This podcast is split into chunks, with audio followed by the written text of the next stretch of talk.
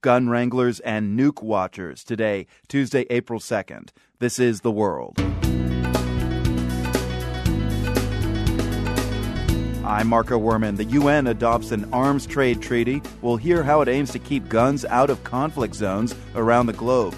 Meanwhile, North Korea rattles the nuclear saber again, and it's not clear how the world will respond. In diplomacy, nature abhors a vacuum. And right now, there are very few, if no, contacts with North Korea. And later, Canada mourns the passing of a key figure in the development of Alberta's oil sands. He was skeptical of climate change when it first came around. You know, he asked if global warming had been caused by dinosaur farts. Yep, that's ahead on the world from Public Radio International, the BBC World Service, and WGBH Boston.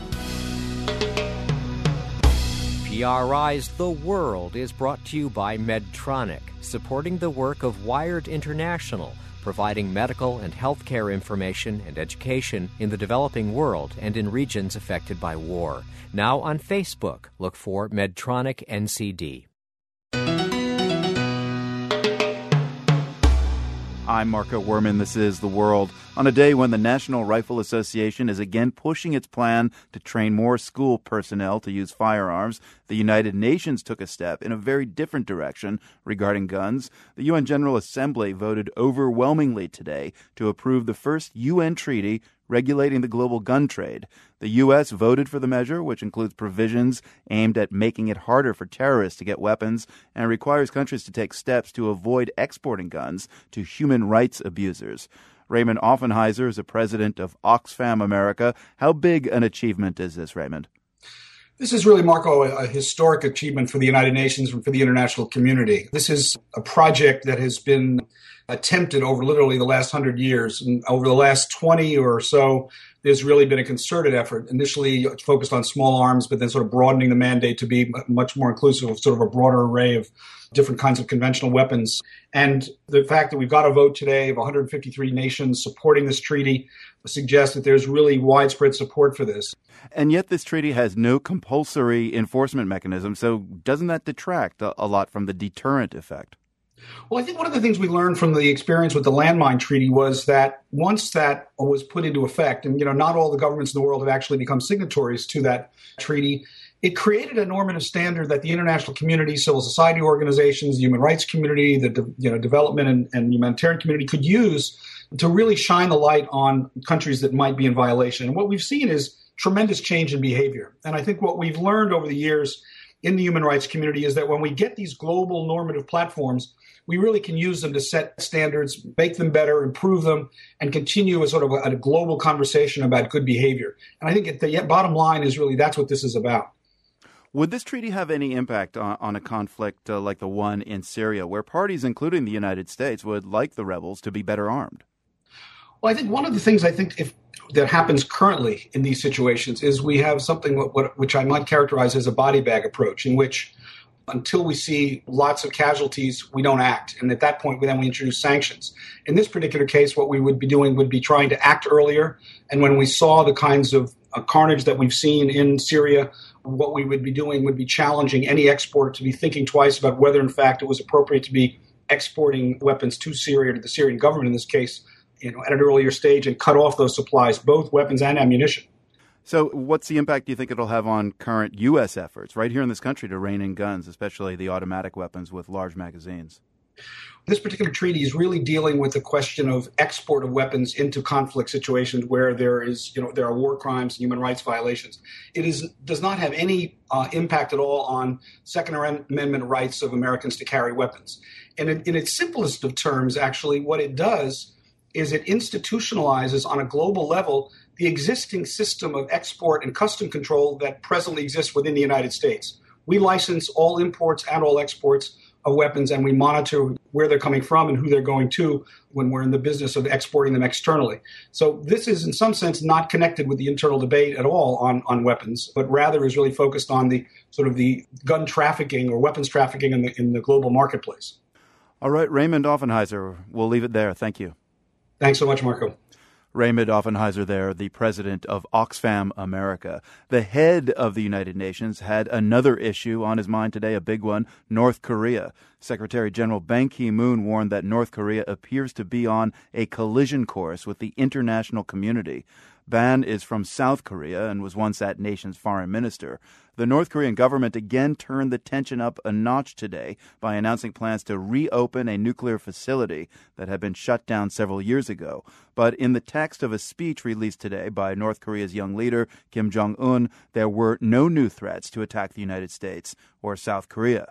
Joel Wit is a former U.S. negotiator with North Korea. He says the international community's options are limited in the case of this nuclear facility, there's really not much anyone can do about it. And so I think Pyongyang's just going to move ahead and produce more material for nuclear weapons. I mean, there's been so much rhetoric uh, lately. How foolish will Kim Jong un look if he doesn't do something? Well, I, you know, I, I'm not sure he looks foolish. I would say that what North Korea has been doing recently is perfectly predictable from their perspective because they've been subject to what they see as outside pressures that threaten their national security. So for them, the best defense is a good offense. And so that's what we're seeing. If the best defense is a strong offense, it, it almost sounds like you're saying that North Korea probably is not going to attack anyone. I, I you know, uh, I mean, I've been through this kind of crisis before, and I would say I don't expect North Korea to attack anyone. I think the big danger here was um, war by miscalculation or even accidental war, and I still think that's a danger, even if the bluster dies down. Because it's quite possible, you know, in the months ahead, North Korea may launch some sort of provocation, just as it did in 2010 when it sunk a South Korean ship and launched an artillery attack on a South Korean island. Mm. If it does that, it'll be different from 2010 when South Korea didn't respond because today it looks like South Korea will respond. And the danger there is that people in South Korea and the United States think that North Korea is going to roll over and play dead, and they won't because for the North Koreans, looking weak is almost as good as committing suicide, so they won't look weak. Mm. And that can lead to escalation and a wider conflict. If we're to believe the advice of, and I never thought I'd be asking a question like this, the advice of Dennis Rodman, all, all Kim Jong un wants is a phone call from the White House. Um, let's just say that is what might start some kind of talks that might bring North Korea into the community of nations. Why wouldn't the White House want to at least try that? Well, you know, it's funny you bring that up. Um, you know, it's true that in diplomacy, nature abhors a vacuum. And right now, there are very few, if no, contacts with North Korea, official contacts. In that kind of situation, someone like Dennis Rodman can step in and actually come up with ideas that, on the face of it, might seem a little screwy, but also make a, a little sense. And that is that we need to figure out how to establish lines of communication with the North Koreans. And that's something we haven't done in the past year or so. So we need to do that. And I'm not saying the President of the United States should pick up the phone and call Kim Jong un. I think that would be a little silly. But the only way to figure out peaceful paths forward is through sitting down face to face with the North Koreans and exploring what's possible and what isn't possible. Joel Wit, former U.S. negotiator with North Korea, speaking with us from Washington. Thank you. Thanks a lot. From a global security challenge to a more local one now, sometimes when authorities are pressured to find culprits for crimes, they can go overboard. Back in 2007, riots erupted in one of the immigrant suburbs of Paris. A police car hit a motorbike, killing two teenage boys. The riots lasted three days, and by the time they ended, more than 100 police officers had been injured. Some were shot. Amy Bracken has a story of one young soccer player who got swept up in the investigation. Maka Kanté walks down the streets of Villiers-le-Bel wearing a white muslin tunic pulled over his soccer attire. Everywhere people greet him. Some know him, but others just followed the press coverage of his years in jail. One woman congratulates him for his recent book, Préjugé coupable, or Prejudged Guilty, It's about doing time for a crime for which he was ultimately cleared. Speaking at a cafe, he tells me that before all that happened, he played soccer every day, trying to climb the ranks of the European leagues. Like many in Villiers-le-Bel, Kanté comes from a Muslim immigrant background. He says back in 2007, there was simmering tension between young people there and the police.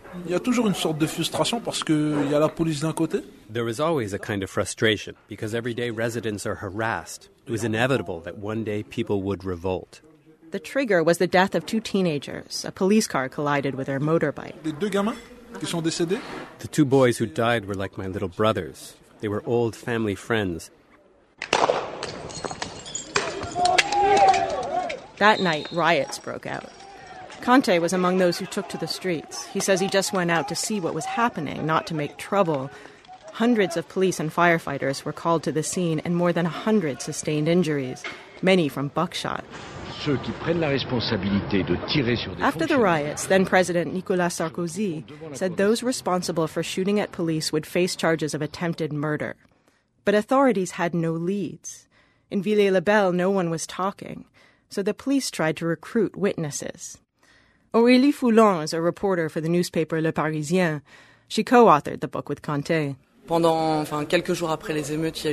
A few days after the riots, the investigators sent out flyers calling for witnesses to come forward. They promised anonymity and a reward for testimony. A reward of several thousand dollars in a town where incomes are low and unemployment high. Soon, someone came forward, accusing Kanté of having a gun at the riots, something he denies. Kanté was arrested, along with dozens of others, in a sweep of the neighborhood. Then another witness apparently popped up, saying he'd seen Kanté shooting a gun. Foulon says there was no evidence other than anonymous sources.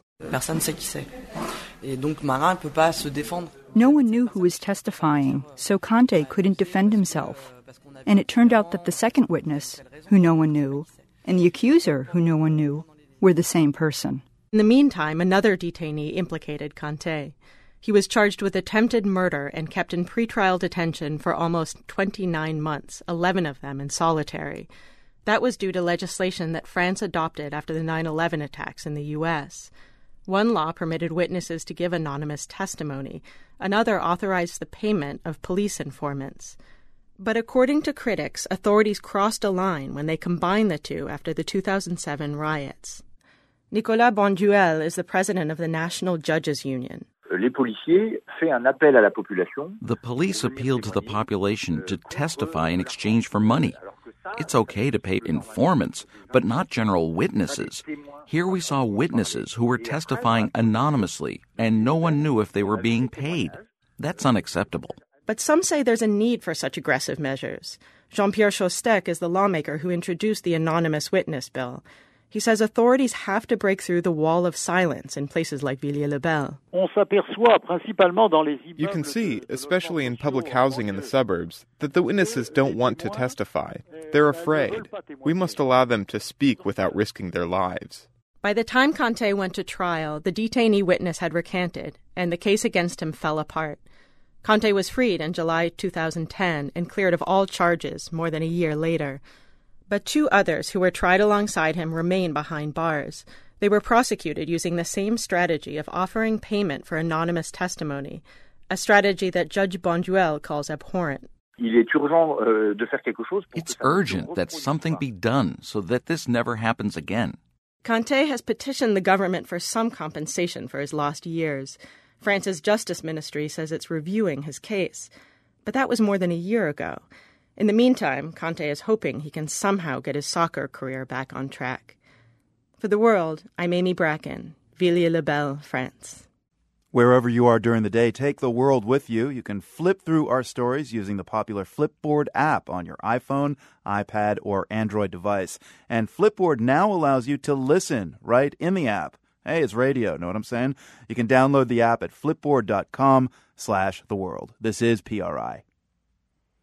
The World is brought to you by PRI with help from Medtronic, supporting the work of Wired International, providing medical and healthcare information and education in the developing world and in regions affected by war. Now on Facebook, look for Medtronic NCD.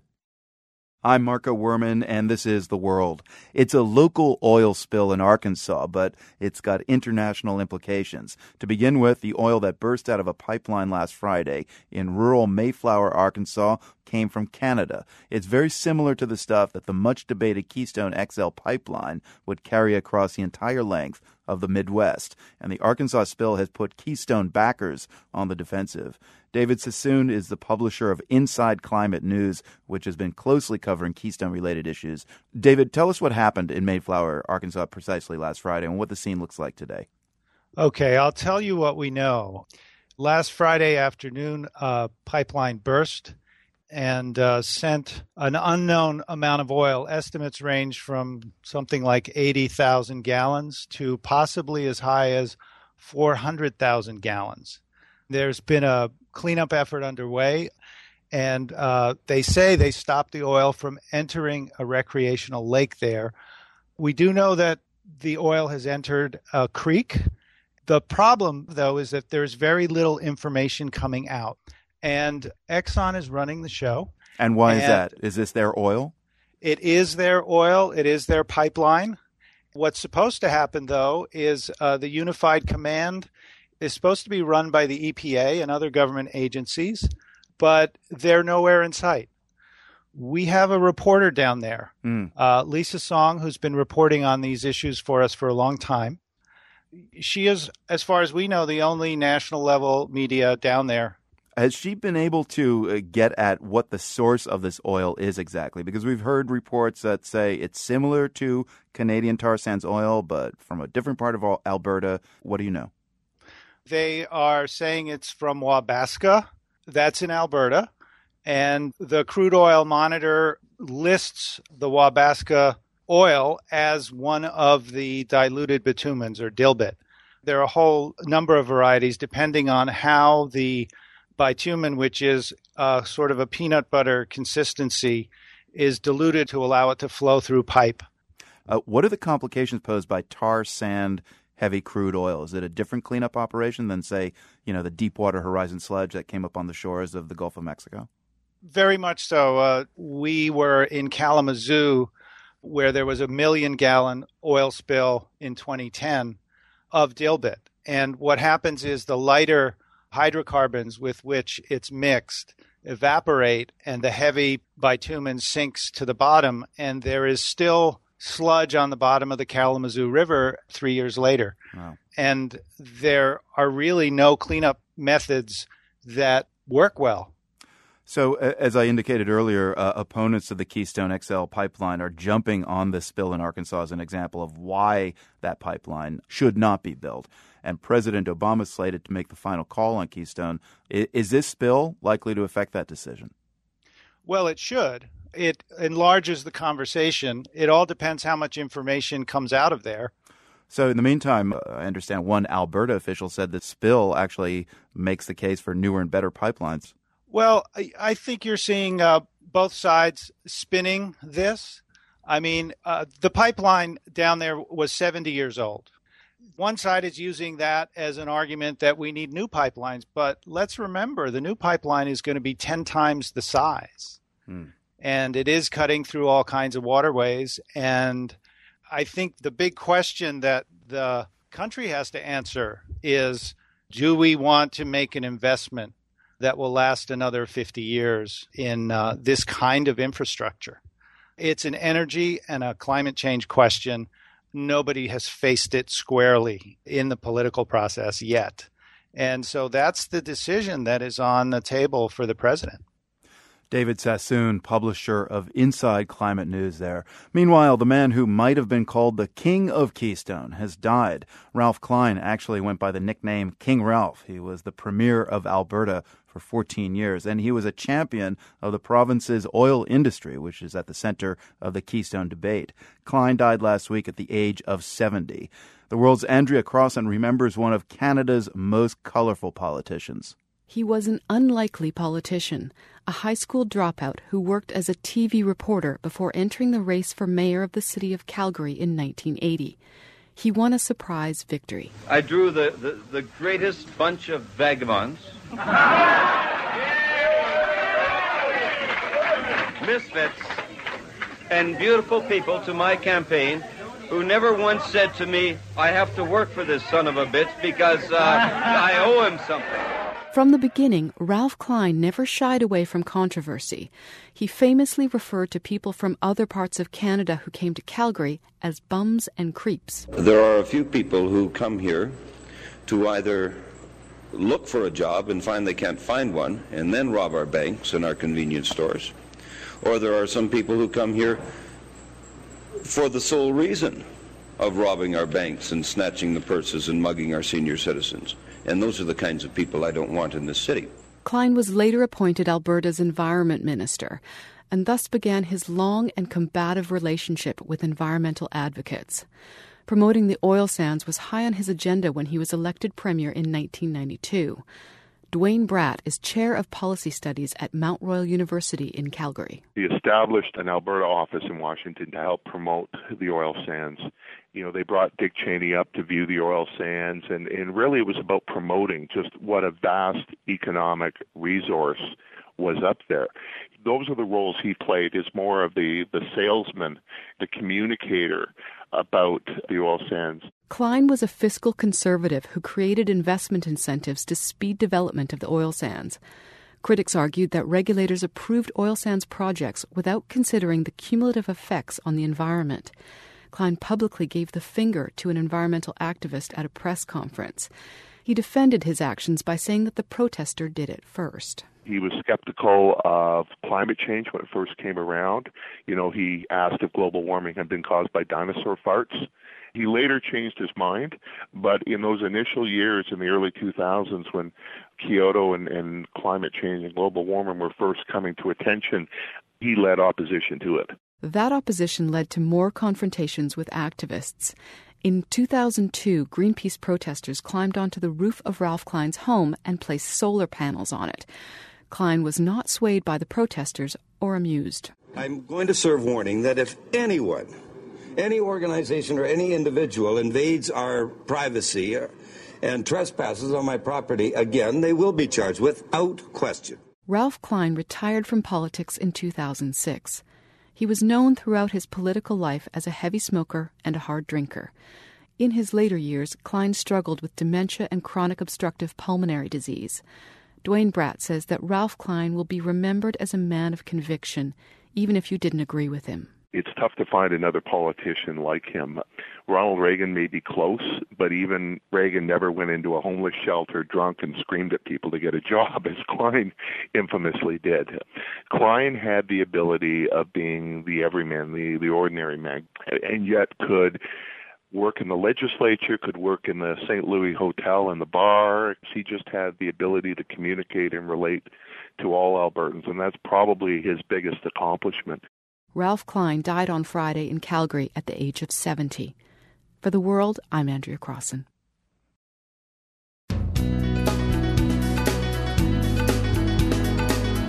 I'm Marco Werman. Ahead, brides to be in Sudan used to fatten up before the wedding.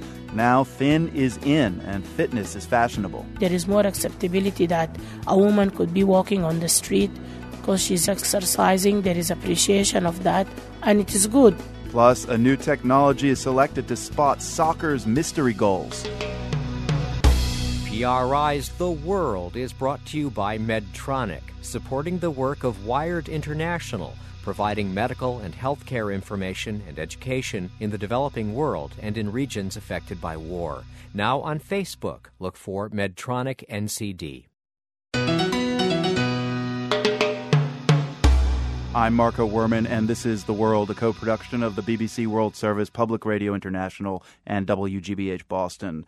Being slender has become kind of a global ideal, but in many parts of sub Saharan Africa, women have long been encouraged to be plump. The fatter, the better. In Sudan, that's slowly changing. Rising diabetes rates combined with globalized ideas of beauty are sending a new generation of middle class women to the gym. Hana Baba reports from Khartoum. About 20 women are taking an aerobics class at the Sema Style Health Club in the upscale neighborhood of Riyadh.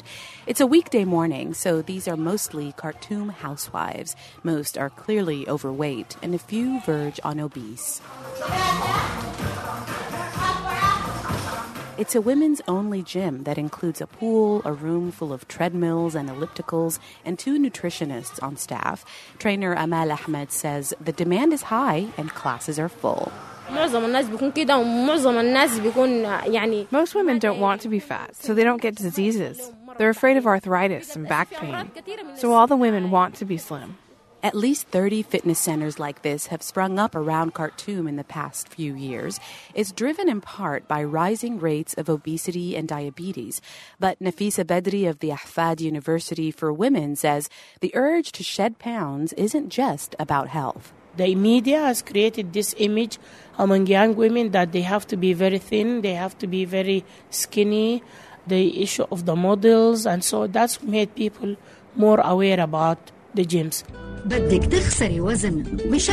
Turn on the TV and you're bombarded with infomercials like this one for a Lebanese weight loss product. Images of svelte Lebanese women flash across the screen, so middle class Sudanese women feel pressure to drop the pounds.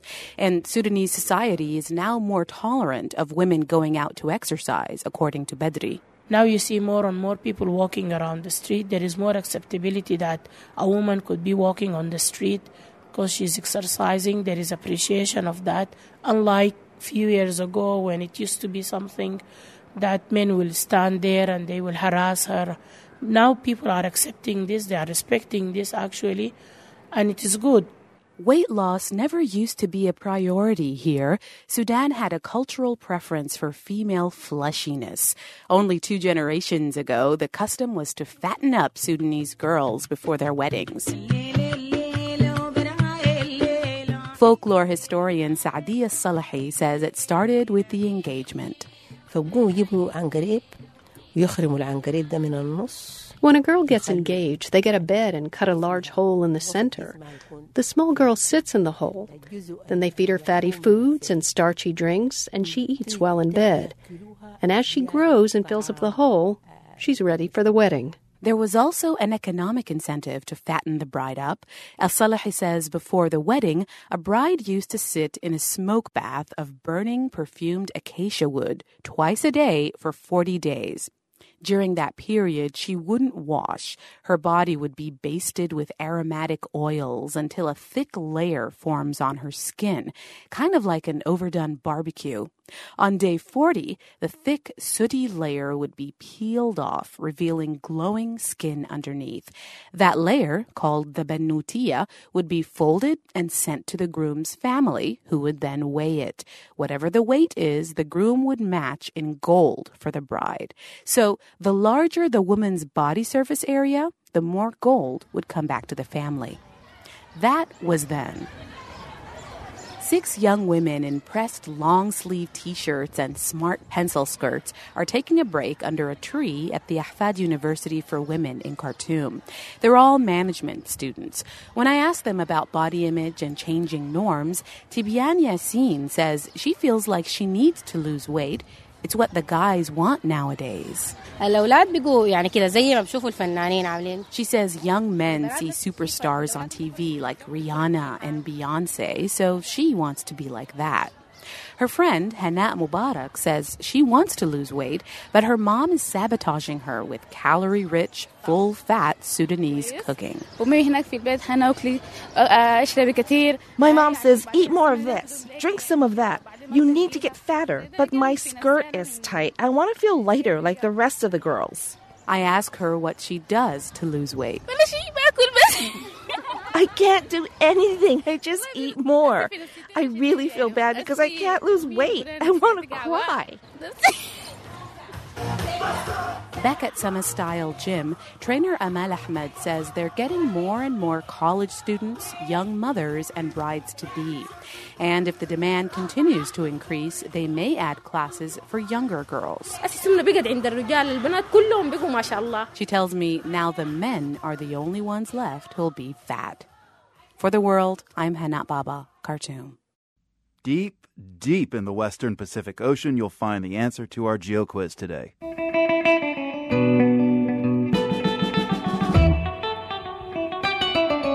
How deep is this place? It's so deep, it's pitch black. Sunlight can't penetrate down to the seafloor, which is almost seven miles down. It's so deep that the water pressure would crush you. It's so deep that scientists can only study this extreme environment with robotic equipment designed to tolerate extreme depths. Still, it's a place this oceanographer would love to visit. I would love to go down there one, one day and see this fantastic environment with my own eyes and, and directly and not through a, a cable and a camera. So, can you name the deepest part of the world's oceans? We'll hear what's going on down there when we reveal the answer in a few minutes. The news has a hopscotch quality to it sometimes. Take what's going on in the Central African Republic. Rebels overthrew the government there recently, and yet the story's been having a major impact many miles away in South Africa. The world's Carol Hills follows political cartoons from around the globe, and that's where she first noticed this story. Carol, tell us what's going on here. Well, it has to do with the fact that on March 23rd, in the Central African Republic, 13 South African soldiers died. And it turns out they were fighting the rebels there who were about to topple the president of Central African Republic, Francois Bozize. So the question is, by many South Africans is what were they doing there? And it's caused a huge uproar. 13 died, 27 were wounded, and it turns out that there were 200 South African soldiers there defending the capital. I mean, you can imagine the uproar in this country if uh, U.S. soldiers were killed in another country and we had no idea what they were doing there. So, what does President Jacob Zuma of South Africa say these South African soldiers were doing in Central African Republic? Well, Jacob Zuma says the soldiers were there because of a 2007 agreement with the Central African Republic. And they were there to help train and bolster the military that this was all sort of advisory role. And then when things started to deteriorate at the beginning of the year, more soldiers were sent. And they weren't there to fight, they were there to protect the South African trainers. But not a lot of South Africans are buying this story. One of the reasons is a member of the South African military said we had some interest to protect there. But he hasn't explained that, and it's contradicting what Jacob Zuma says the soldiers were doing there. So there's a lot of anger. There's a sense that maybe they were there to protect mining interests. And the fact that they died right alongside Central African Republic forces defending the capital makes everybody feel like, well, at best, they were propping up a dictator. And what makes it even more chilling is that a lot of the people they ended up killing the South African soldiers were children. Mm. And so this has brought up issues of the rebels had child soldiers. So everything about this just is pretty awful. So a violent episode, uh, several mysteries as to what actually is going on must be showing up in pretty lively ways in cartoons. It is, and it comes down to two types of cartoons.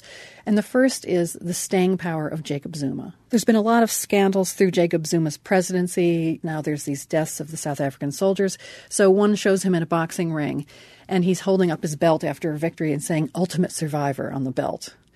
And another one, he's walking by what looks like a tomb of the unknown soldier, but instead on the tomb it says, Tomb of the unknown reason we sent troops into the Central African Republic in the first place. So that's the first type. The second type of cartoon is kind of more gruesome, and it's about the cost of this venture in Central African Republic. One of the cartoons shows a line of South African soldiers walking off a gangplank into a meat grinder. Ouch. And on the meat grinder, it says Carnage. C A R is for the Central African Republic. Mm. Um, another one, there's a two panel cartoon. On the first panel, you have a score, and it says home. And it's a South African soccer player, and the score is South Africa 2, Central African Republic nothing. So South Africa is the winner there. And in the panel on the right, you have away, and you have another score, and it's Central African Republic 13, South Africa nothing, 13 being the soldiers. But it's a it's a real concern, and the story is not going away. People want answers. They feel like there's contradictions in what the South African government is saying, and this will be an issue for a while. Those cartoons that Carol described, as well as others, will be at theworld.org. The World's cartoon editor, Carol Hills. Thanks for chatting with us. You're welcome, Marco. Okay, back now to the deepest place anywhere below the world's oceans. That's what we were looking for in today's GeoQuiz. And that's where scientists like Robert Turnewitsch have found an abundance of microbial life forms thriving way down on the seafloor. Turnewitsch is an oceanographer with the Scottish Association for Marine Science. We are talking about Mariana Trench, the deepest uh, trench in the world ocean. In one point, the uh, Mariana Trench is called the Challenger Deep. That's the deepest location in the world ocean, and the depth almost seven miles, which means the hydrostatic pressure at the seafloor is almost 1,100 times higher than at the sea surface. So the pressure is really high compared to what we experience at the surface of the sea or on land. Why did you choose one of the planet's most inaccessible places to do research? Basically, because very little is known about what's going on down there in a number of respects. One is to find out are there organisms down there? How active are they? We know quite little about what's going on in the shallower parts of the deep sea, but we didn't have any knowledge so far about these very, very deep places. And you have found that microscopic life forms do thrive in the Mariana Trench. These microorganisms, tiny single celled organisms, they are so small that only special microscopes can uh, make them uh, visible to the human eye, so they are really tiny.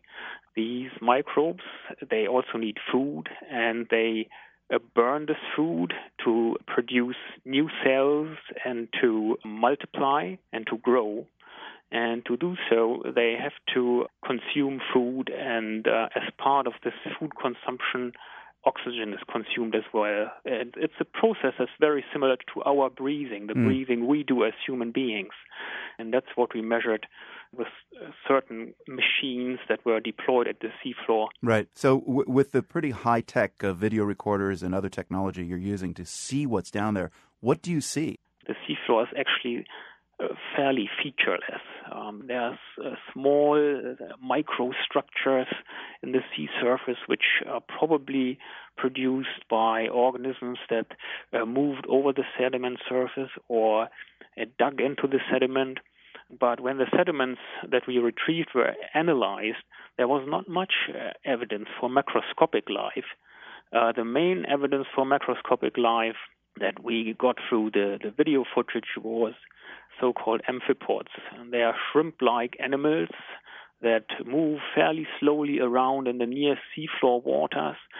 So not only these microbes which we focused on so far live down there, but also some larger organisms that can be seen on video footage. What can microbial life at the deepest part of the, the world's ocean, uh, what does it reveal about life elsewhere on the planet? Some people believe that there could be an evolutionary perspective to this, especially when it comes to uh, life forms that not necessarily depend on light. During the dive of famous film director James Cameron to the, to the Mariana Trench, he and his colleagues found evidence for microbial mats. They grow on rock outcrops, and it is believed that water percolates through this porous rock. And while this uh, water percolates through the rock, it extracts uh, minerals and nutrients, and these are then consumed by uh, these microbes that form the microbial mats. They gain energy, which then helps them grow and multiply. Some researchers believe that these uh, types of organisms that don't rely on photosynthetically produced food, that they might actually hold some evidence for the origin of life billions of years ago. Oceanographer Robert Turnewitsch with the Scottish Association for Marine Science telling us about life at the bottom of the Mariana Trench. That's the answer to our geo quiz. Dr. Turnewitsch, thank you. Thank you for having me. Hey, if you want a sneak peek of what we're working on during the day before we hit the airwaves, you should follow the world on Twitter. The program's Twitter handle is at PRI The World, and I tweet at Marco Werman. We tweet all day and a lot of the night. This is PRI. I'm Marco Werman. This is The World. Soccer and technology haven't gone traditionally hand in hand, but that's about to change. FIFA, soccer's world governing body, has finally picked a goal line technology that may sound arcane, but it could be pretty important for soccer fans. Here's the world's soccer maestro, William Troop, to tell us why. Well, it's first of all big news because they've they've actually now followed up on their pledge to introduce goal line technology at big events like the World Cup. Uh, where they've had so many uh, decisions that have been controversial through the years, where you know a ball maybe bounced inside the goal, but then the spin made it bounce back out, and the referee didn't see that it was a goal. But it's also news that they picked a vendor that on the surface offers a very simple technology. It's basically seven cameras focused on a soccer goal, and the combined images are then analyzed to determine where the ball is. Uh, and that's it. No special uh, magnetic field uh, around the goal or underneath the grass. No special lines. No cameras inside the goalposts. All of which uh, would make it kind of a complicated system. Wow. So, uh, what technology did FIFA decide to go with, and how does it work? Well, they picked a German company called Goal Control, and the technology is called Goal Control 4D. And in addition to those seven cameras uh, that I mentioned before, focused on each goal. Um, there's some software on the back end that analyzes the, the, images from all the cameras, puts it all together, and then if the software detects that uh, the ball did cross the line entirely and is a goal, a signal is sent electronically to this watch on the central referee's wrist, and it says goal. Mm. so he, he gets that in within a second of the, the ball crossing the line, and he is alerted that it's a goal in case he didn't see it. Incredible. And U.S. soccer fans will see this German technology in action, if I'm not mistaken, the next World Cup. That'll be Brazil 2014.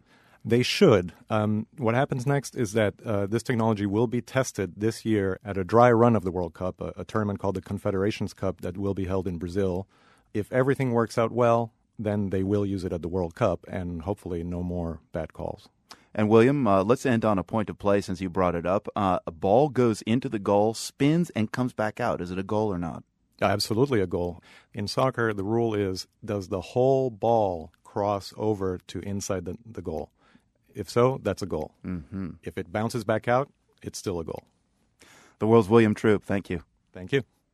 Finally, today, the story of a singer named Sri Shanti. She grew up in one of the poorest provinces in Cambodia, and she left home when she was 18 to try to make a better living in Cambodia's capital, Phnom Penh. Reporter Shuka Kalantari tells us how Shanti went from working in the rice fields to becoming a singer in an international Khmer psychedelic rock band. Like a lot of little kids, Suri Chanti's seven year old son Makara likes imitating his mom. When I play concert, my son he dancing and he sing. But not everyone's mother is the singer for a psychedelic rock band. When I say he say Som Salai, Som Salai, mom.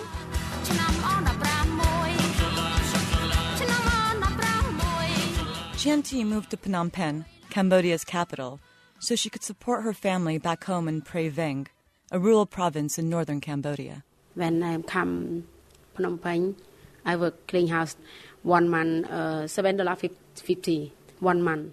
Seven dollars and fifty cents a month wasn't enough to make ends meet. So when her roommate told her she could make a lot more money as a massage therapist, she jumped at the opportunity.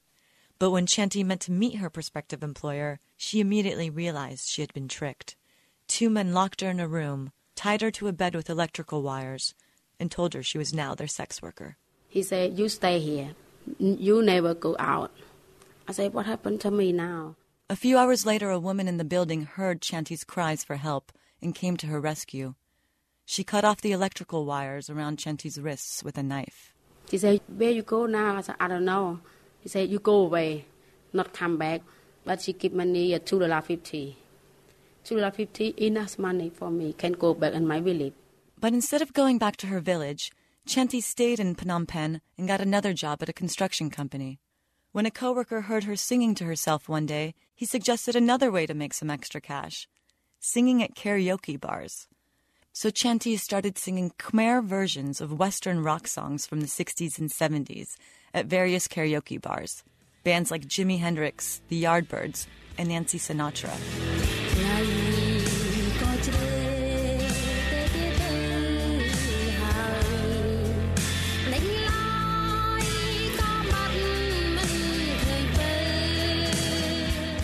Chanti was working at one of these karaoke bars when she met Julien Poulson, a musician from Tasmania. Poulson played Chanti psychedelic rock songs from famous Cambodian singers from the 60s and 70s, like Pan Ron and Ros Serey Sothea, Khmer musicians who were influenced by Western music introduced by GIs during the Vietnam War. She was very, very surprised that she had met a foreigner, a Barang, who had all this stuff. She was, oh, oh, you know, she's very excited. Soon after, they decided to put a show together in Phnom Penh, and the Cambodian Space Project formed. That was in 2009. Our first release was a vinyl called uh, Kinyom Te. It means I'm unsatisfied.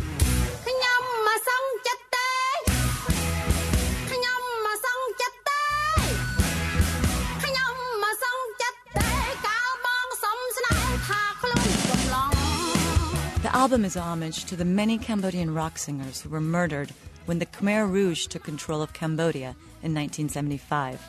Poulson says even today, Cambodia is still trying to recover the art and culture it lost. To find a singer like uh, is like, you know, discovering a young Etta James or a, a Nina Simone, you know. She's the um, really the barefoot Cambodian diva of the rice fields. Cambodian Space Project's newest album includes famous songs from Cambodian singers who were killed by the Khmer Rouge in the 70s. It also has two songs written by Chanty about her own struggles to make it in Phnom Penh. I'm never go to school. I not easy for me write song. I'm go outside Cambodia, not easy for me sometimes. That includes the title track, Not Easy Rock and Roll. ជីវិតចំរៀងអ្នកច្រៀងរកខែនរ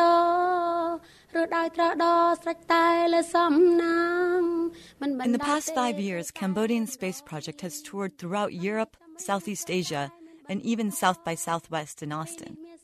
When the band goes back to Cambodia in between tours, Suri Chanti becomes a bit of a celebrity, especially to young women like herself, who move to the big city in order to make a living beyond the rice fields.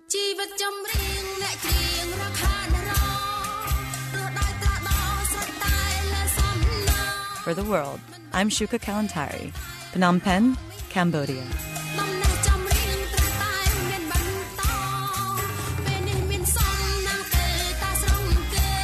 What a remarkable story. Sarit Chanty sings a song that was such a hit with her son, I Am 16. The videos at theworld.org. From the Nan and Bill Harris studios at WGBH in Boston, I'm Marco Werman. We're back tomorrow.